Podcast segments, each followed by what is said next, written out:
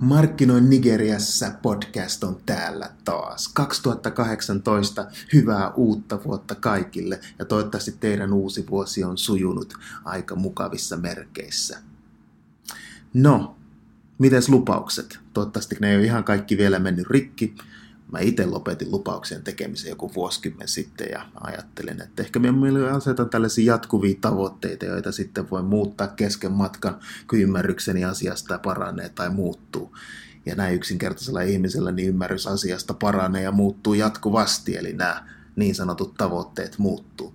No, tämä ei ole kuitenkaan podcast tavoitteiden asettamista tai uuden vuoden lupauksista, mutta tällä kertaa juttelen hieman miten siitä tai siitä, miten Bitcoin Mania näkyy Nigeriassa ja tällaista hollantilaista vaatetoimijasta, joka on pyörittänyt Nigeriassa aika kivaa bisnestä 1800-luvun puolesta välistä asti.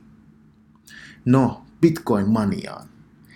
Ainoastaan kymmenen kiveä alla elänyt ihminen on voinut välttyä viime kuukausilta mediassa raivonnelta Bitcoin-villitykseltä, No ei ole mikään yllätys, että Nigeria on kans hurahtanut bitcoin, niin se näkyy täällä joka paikassa. Kaikki ihmiset puhuu siitä bitcoin, bitcoin, bitcoin, bitcoin robotin lailla.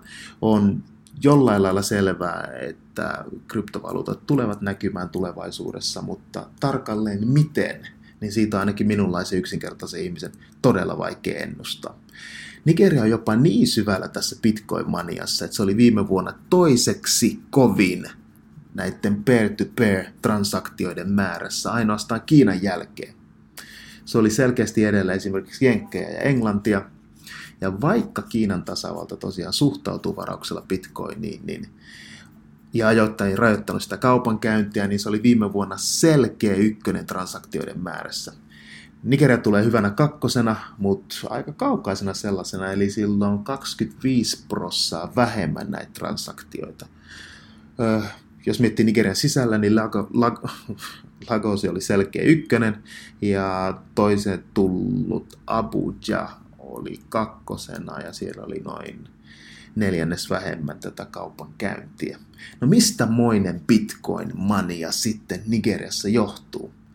No voisi sanoa aika suoran yhteyden, eli Nigerian valuutalla on ollut aika rankkaa viimeiset 18 kuukautta ja moni on halunnut laittaa, laittaa rahansa johonkin tällaiseen kasvuveturiin, jota on suhteellisen helppo ostaa. Bitcoin on markkinoitu myös kansainvälisenä ilmiönä täällä, joka ei ole riippuvainen Nigerian talouden voinnista ja nigerialaisten päättäjien toimista, joihin ei tällä hetkellä luoteta yhtään. Ja mikä on varmasti laman jälkeen puhutellut aika monta sijoittajaa. No aggressiivina bisneskansana, niin nigerilaisille Bitcoin on myös ollut tämmöinen hyvin nopea kaupankäyntiväline. Niin no, ostetaan ja myydään, ostetaan ja myydään. Moni kuvitteli aluksi, että Bitcoin voisi toimia tällaisen kenialaisen empesan tavoin, jopa niin kuin köyhien tämmöisenä vaihtovaluuttana, mutta kuitenkin siitä on tullut ainakin Nigeriassa tämmöinen yrittäjien ja keskiluokan tapa maksaa verkossa ja turvata varallisuuttaan inflaatiota sekä valuutan kurssimuutoksia vastaan. No, viimeaikaiset suurehkot arvoheilattelut ei näytä kovin turvalliselle näin maalaisjärkeilijälle, mutta ehkä pitkällä tähtäimellä niin näiden kryptovaluutteen arvo tulee säilymään aika hyvin. Se on kiinnostavaa nähdä. No, kuten muuallakin maailmalla, niin Nigerian keskuspankki on varoittanut bitcoinin liittyvistä riskeistä ja tutkii parhaillaan asiaa lisää joitain vetoja tulee varmaan tänä vuonna tekemään asian suhteen. Et mielenkiintoista on nähdä, että miten keskuspankit yleensäkin vaikuttaa kryptovaluutteen käyttöön ja miten se oikeasti tulee tapahtuu, koska nehän ei ole suoraan keskuspankeista tai muista finanssiinstituutioista riippuvaisia. Kuitenkin kuka tahansa taloushistoriaa hieman seuranneena tietää, että markkinavoimat eivät missään nimessä ole kaupankäynnin suurin mahti. Ja monesti markkina käyttäytyy hyvin epäloogisesti, kun niitä osaa avittaa sopivasta kulmasta. Pikkasen työnnetään, niin asiat liikkuu yllättävästi hyvin toiseen suuntaan kuin ajateltu. No se Bitcoinista. Toisena on todella mielenkiintoinen tosiaan tällainen hollantilainen vaateyritys, josta on tullut mon- joka on tullut monta kertaa vastaan täällä ja jostain syystä mulle tulee tästä brändistä Marimekko mieleen. Siis kyseisen nimen firman nimi on Vlisco, eli kirjoitetaan V, L, ISCO. Yritys on lähtöisin pienestä hollantilaista kaupungista nimeltään Helmond, jota ei moni hollantilainenkaan kuulemma tiedä. Länsi-Afrikassa kuitenkin tunnetaan värikkäistä kankaistaan ja sitä joskus kutsutaan Länsi-Afrikan Chaneliksi, eli tämä parisilainen muotitalo. Mikä on todella mielenkiintoista on se, että yli 90 prosenttia firman niin kuin neljännes miljardin euron vuosittaista liikevaihdosta tulee Länsi-Afrikasta ja pääsääntöisesti Nigeriasta. Business lähti tosiaan liikkeelle, kun kankaat, joiden piti matkata Indonesiaan laivalla, eksyivät myytäviksi Länsi-Afrikan satamiin matkan varrella. Länsi-Afrikat ostajat esittivät toiveita valmistajille ajan myötä, että vähentäkää lintukuvioiden määrää, laittakaa lisää elefantin kuvia ja niin edelleen. Ja on tosiaan paljastunut, että näiden kankaiden avulla tosiaan niin kuin viestitään ja kommunikoidaan eri asioita – se, mitä mikäkin tarkoittaa, on oma podcastin arvoinen juttu, ja jos asia kiinnostaa enemmänkin, niin, niin, niin Google on tässä minua huomattavasti parempi ystävä.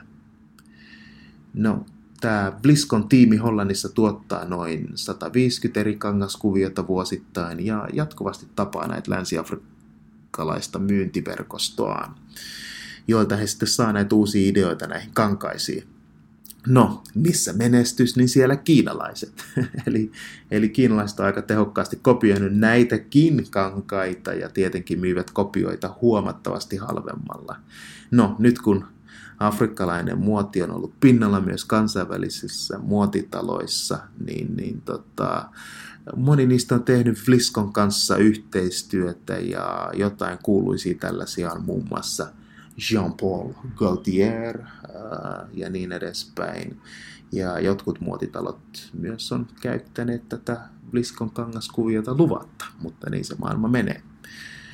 Mutta tämä on tosiaan aika mielenkiintoinen case-esimerkki taas siitä, miten Nigeriassa voi tehdä bisnestä ja markkinoida bisnestä. Että on se maailma aika ihmeellinen paikka, että pienestä hollantilaista kylästä lähteinen kangasfirma tekee 250 miljoonaa vaihtoa ja löytää itsensä kansainvälisen muotiteollisuuden kiinnostuksen pariin. Ja, ja kaikki tämä on Nigerian markkinoiden ansioita.